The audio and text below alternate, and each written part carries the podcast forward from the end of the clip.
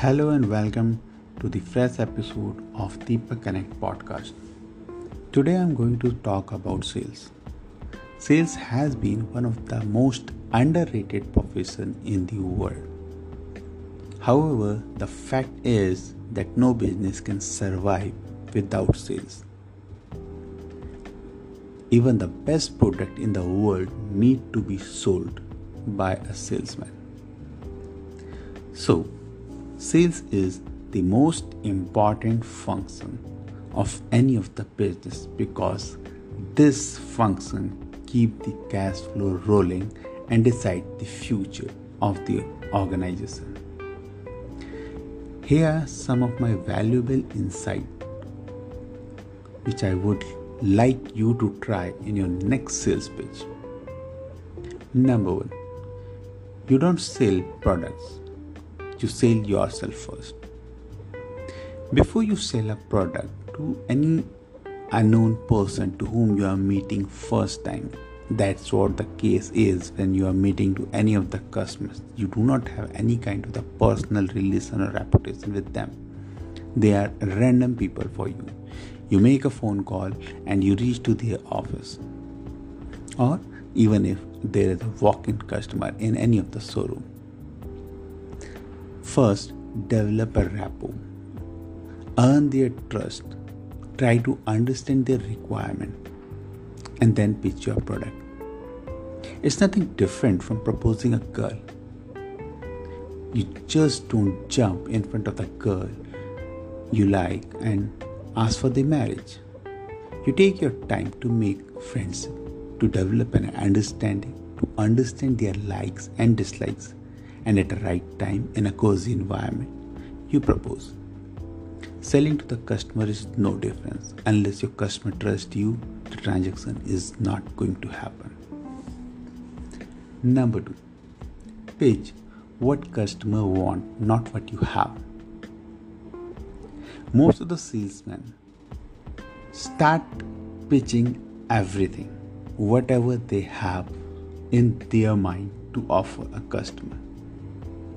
But the right way is that try to understand a rapport with that customer, try to listen to them, understand what they want, what configurations they are looking for, what features they are looking in that product, what they are looking for.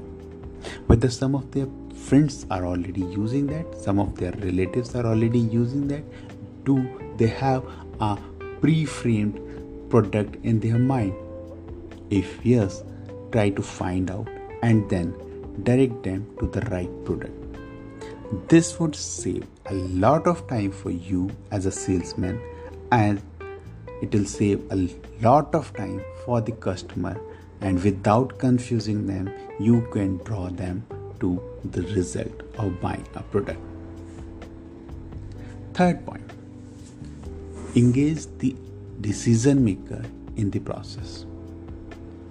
Most of the time, I have seen many of the salespeople who make a good pitch, who give a good presentation, who convince their users very well, but at the end, they fail to impress the decision maker.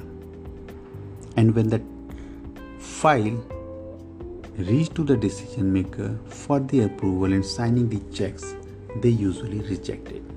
Why most of the time we invest a lot of time to convince the users and forget to bring the decision maker or the signing authority into this process.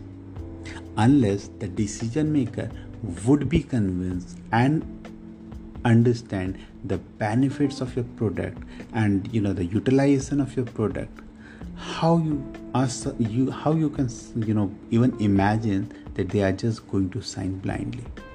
And that's the reason that most of the CFOs and CEOs just go by the tender codes and go for the cheap product or that whatever is the lowest price product in the offerings.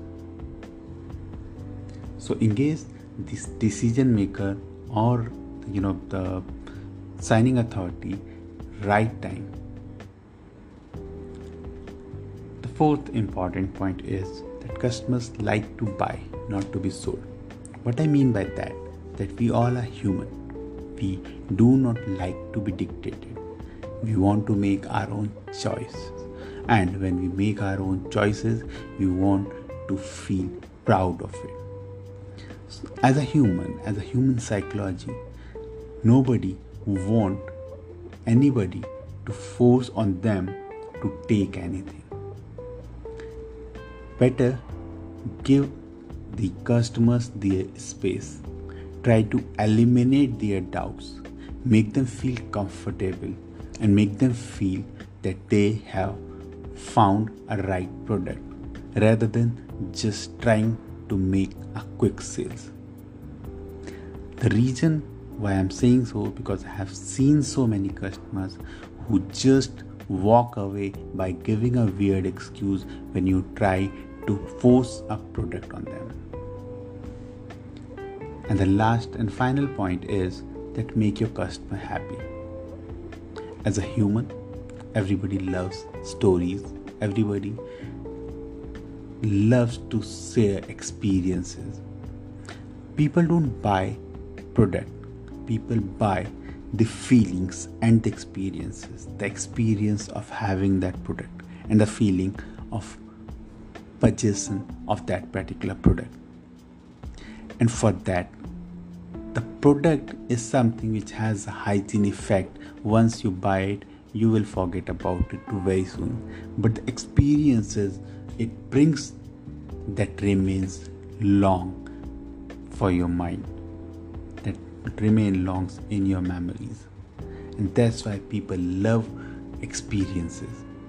So make them happy by sharing the experiences of other customers what your other customers got and as an advantage or maybe if you have used those products share your experiences. That will make them feel happy about that particular purchase and that will make them you know inspire them to create that kind of the stories and experiences for themselves.